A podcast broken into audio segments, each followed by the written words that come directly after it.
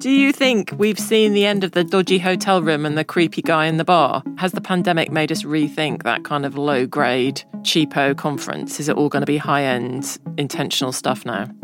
I mean, my instinct tells me no. I don't think those things are going anywhere. I, I, do think we talk about intentful, purposeful travel. And I think in a world where we're watching out for the environment and we're watching out, obviously, for cost as well, and we're sensitive to our use of time, then surely we have to think carefully about our trips. But think about the macro trend of the last 10 years, though.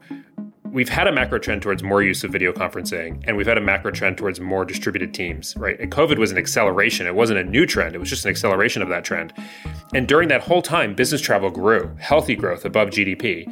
It turns out when you have more virtual teams and you have more video conferencing, you create more demand for travel because now you're working with people all over the world or all over the country, where previously you were working with people who are only in your city or in your office. So, video conferencing is an entry point to creating demand for travel. The thing we need to do now, though, is make sure that that travel is really building relationships and creating collaboration and cultural opportunities that are just maximum value for everybody. And I think COVID has given us an opportunity to look at that with a fresh lens. And we're excited for that because in the travel industry, what do we want? What do I want? I wanted to, you know, minimize impact on the environment, maximize impact on you as a person and your company. And I think COVID is going to create a fresh start in a very positive way for our industry. Hello, and welcome to Working It with me, Isabel Berwick. Over the summer, I'm taking a break, so we're replaying some of our favourite episodes, and this one has been one of our biggest hits to date with listeners, and it's not surprising. It's about the future of business travel, as in, does it have a future? Because not only are people rethinking their plans after the pandemic, not to mention the enormous queues at many airports because there aren't enough staff. There's also this Swedish word flygskam, which has become part of our business vocabulary, and it means flight shame. Do you need to be taking that journey? Is it really worth it? And can we really, hand on heart, justify getting on a plane for a conference that could happen online? Or is it actually our online working that's making business travel an even more valuable way of connecting with colleagues and clients than it was before the pandemic? That voice you heard was Evan Konwiser. He's got an extremely long title Executive Vice President of Product Strategy and Communications for American Express Global Business Travel. Here are the business travel trends as he sees it. The latest numbers we released through the end of February, we were more than 50% back based on 2019 volumes. So still a ways to go, but that was a really sharp increase from where we were in the middle of the Omicron wave. And certainly a sign that as regulations are lifted, as offices open, as people thirst for the normalcy that has been lacking over the last two years. Travel is one of the first things folks are doing. And we're seeing that in our numbers. And we're certainly seeing that anecdotally as well from customers, from friends. And clearly, leisure travel is back very strong as well. So the return is not all even, but it is absolutely on the upswing. How can anyone justify business travel in a world when we went remote so easily and now we're waking up to the climate emergency? Well, I think we did go remote so easily. I mean, I think when you're in a crisis mode and you have no choice, you learn how to kind of accommodate that very quickly. And that's what the world did. And it is true that a lot of businesses can function in a virtual environment. But I don't think anybody sets out on a Monday morning and says, My goal today is to function. And during the pandemic. We spent the time, I think, trading on prior relationships, meaning we had Zoom relationships or Teams relationships with people that we knew before. So I think that's why we see the snapback. Now, you bring up a really important point on sustainability, which is we have to travel in a more sustainable way. And I think also we're going to look to aggressively move towards, you know, more sustainable travel techniques and tools, whether it's rail, or whether in the air where there is no pure substitute, we have things like sustainable aviation fuel that are new technologies that show promise. And we need to aggressively invest in supply so that we can create a sustainable travel future.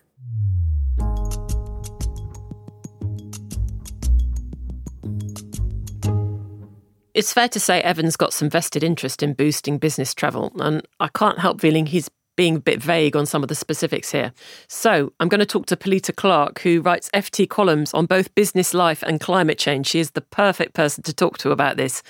Polita, what did you think of what Evan just said there? Well, I think he's right that we've obviously started to see a return of business travel. And in industries and sectors that are intensely competitive, I think we'll see more of that. You know, when a sales team starts to see that their rivals are traveling more than they are and you're starting to see results in the bottom line, then clearly I think there is going to be pressure for more travel. However, I think just in the same way that employees have had two years of discovering how brilliant it is to be able to sleep in a bit more and not have a commute each day, employers have discovered the brilliance of being able to operate pretty well with almost zero business travel in some cases um, for months on end. And so they've seen the financial benefits of that. And I think for that reason that this idea of Evans that video conferencing is itself going to be some sort of spur to more travel, I'm not quite sure that I buy that. And I certainly don't buy his argument that there is really such a thing as sustainable aviation at the moment. Unfortunately, there just isn't. And I was really interested just before the pandemic, I think you wrote about this Swedish word, flygskam, which is flight shame, which was actually having some effect in getting people to travel less. Can you explain what that is? And is that going to be picked up again as a sort of disincentive? Yeah, I mean, flight shaming was starting to take off, as you say, before the pandemic. And it was really an idea that kind of just came out of nowhere almost. It, well, it came out of Sweden really initially and spread really quickly. And I think it was probably allied with the rise of the youth climate movement and Greta Thunberg's influence. And suddenly it became much more embarrassing to talk about how much travel that you did a year, even though it has to be said, aviation's contribution to global emissions is still relatively small as a percentage. It's well under 6%, and, and even under, depending which measurements you use, you know, it's under 5% by many assessments. So it's not making up a big share at the moment, but it is growing or it was before the pandemic, growing very rapidly, and that's why there's a lot of concern about it. And the other reason there's a huge concern is that there aren't any easy alternatives to travel in, by air as opposed to travel by road. There's really not any such thing as an electric aeroplane at the moment of the size of a 737 or the planes that people normally take. And Airbus, for example, is saying that they're not really probably going to have one until around the middle of the 2030s, and even then it's going to be a regional one. In other words, not as big as the normal plane that people hop onto. So it's really difficult to see how the technology is going to catch up quickly with the need for more sustainability. I mean, Evan is correct that there is uh, more sustainable aviation fuel is being developed, but at the moment it's making up a tiny percentage of the total because it's so expensive. The demand for it is actually actually there and growing, but it's very difficult to meet that demand at the moment. And I think at the moment, the total amount of sustainable aviation fuel is making up less than 1% of the total. You know, it's a tiny amount.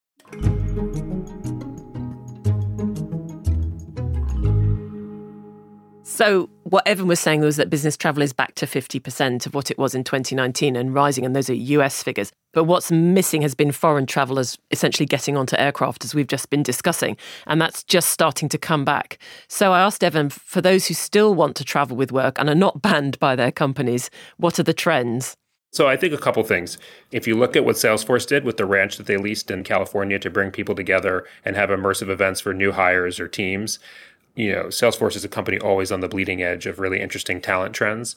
And I love it. And I think we're going to see more of that. And so, can we break out of the traditional environments for meetings and create new interesting venues.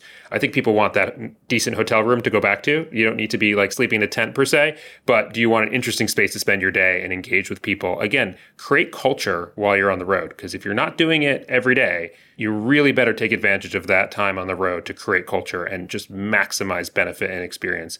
And that's going to take more interesting places, I think, to spend your day than in a windowless room, you know, all day. I think it's only a matter of time before Burning Man and Glastonbury become kind of corporate culture outposts. Oh my God, that would be the real turning point.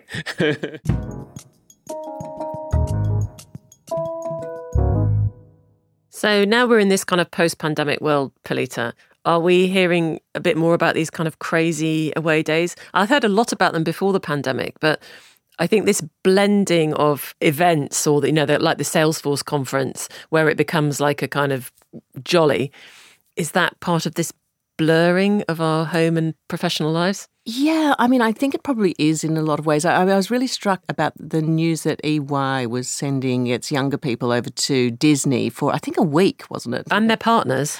I was really struck by the reaction to that that I saw online. Kind of disbelief, a lot of questioning about, you know, what is this company doing? Why is it doing it? And maybe that was a function of people just not having seen this happening for nearly two years.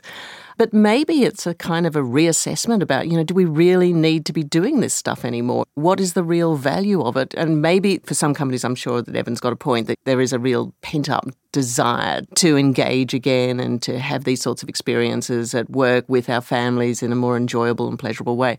But I suspect that there will be also, on the other end of the spectrum, quite a lot of questioning about whether this really needs to continue to happen. Or are they just going to ditch the conference and go straight to the theme park?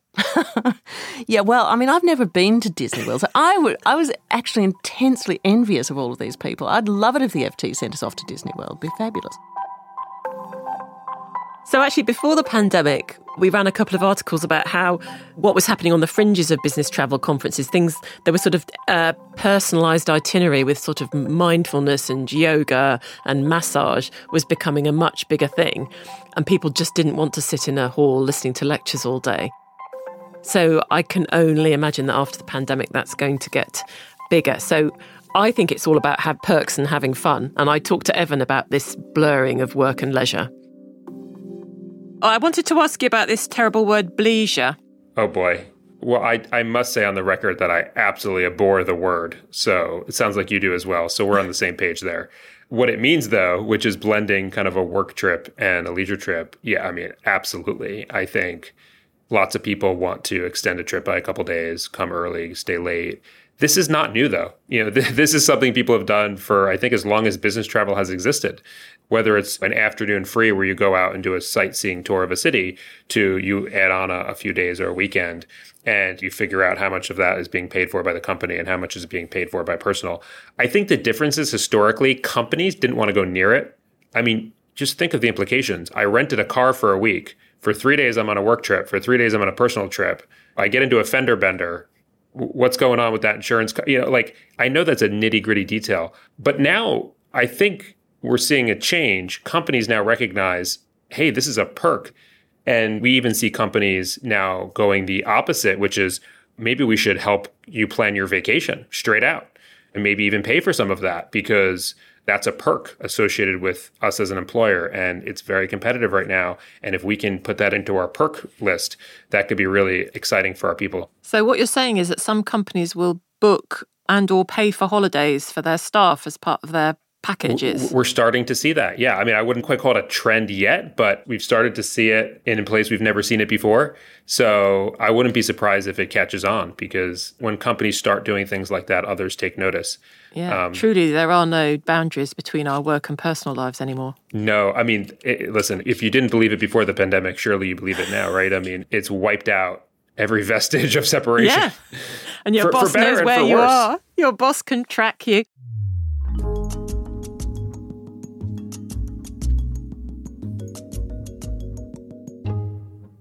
Pilita, I really don't know how I feel about this. That when we're on holiday, we may truly still be part of our workplace in a very real way. Yeah, I have to say, I'm not 100% sure that I could really imagine my employer arranging my holidays. I mean, too much information out there would have to pass on, and I really don't know that. I, I just can't imagine that happening in, in my context. But I can, you know, why not? I mean, I can imagine there'd be a lot of people who'd probably appreciate it. Maybe if they supplied a travel concierge, we could think about it, Isabel. Someone that we could ring up and have make bookings for us be quite nice. Yeah, but if you're in a sector where there's a you know very tight talent market, that might be a perk that could, you know, if you're uh, you're very busy, you haven't got time. Exactly, a concierge or a booking service might be something that would might really promote retention. Yeah, I can imagine that, and it is interesting to hear that some companies do it. I imagine, as Evan was alluding to there, that they are probably in sectors where it's there's a severe labour shortage and it's quite hard to retain people like tech. You can imagine that that's the sort of thing that's happening, but. Unfortunately, in journalism, not quite yet, I'd say. So, have you got any business trips planned, Pilita? I have precisely zero, but I have been talking about it with colleagues, and we have been mooting and muttering to ourselves about where we'd like to go and what we could do. So, we're starting to think about it, which is quite an advance. And I sort of feel that at the end of this, I don't go on many business trips, but I understand why people do. And I think at heart it is what Evan was talking about people wanting to get together, whether that's at Disney or on a beach. If we can get there without flying, so much the better. We live in London, so we can get by train to across Europe. So I'm very available if anybody wants me on a business trip. But I really draw the line at my company booking and paying for my holiday. I think that is. Uh, you know, it might catch on. I might, in two years' time, we might be sitting there on the beach on our FT holiday, please. Yeah, sipping our pina coladas, having told them exactly where we want to go in the Maldives. And yes, it's entirely possible and something to think about. But for the moment, to be honest, I'd be very pleased just to get on a plane and go anywhere. Quite. That's a good place to end. Thanks to Evan Konwiser and Pilita Clark for taking part in this episode, which originally aired in May 2022. Please do get in touch with us. We want to hear from you. We're at workingit at ft.com or with me at Isabel Berwick on Twitter. If you're enjoying the podcast, we'd really appreciate it if you left us a rating and review on Apple Podcasts. And if you're an FT subscriber, please sign up for our new Working It newsletter. It's got the best of FT reporting on the future of work, plus some content you won't get anywhere else. Sign up at ft.com forward slash newsletters. Working It is produced by Novel for the Financial Times. Thanks to the producer Anna Sinfield, executive producer Joe Wheeler, and mix from Chris O'Shaughnessy, with research from Amalia Sortland. And from the FT, we have editorial direction from Renee Kaplan and Manuela Saragosa, and production support from Persis Love. Thanks for listening.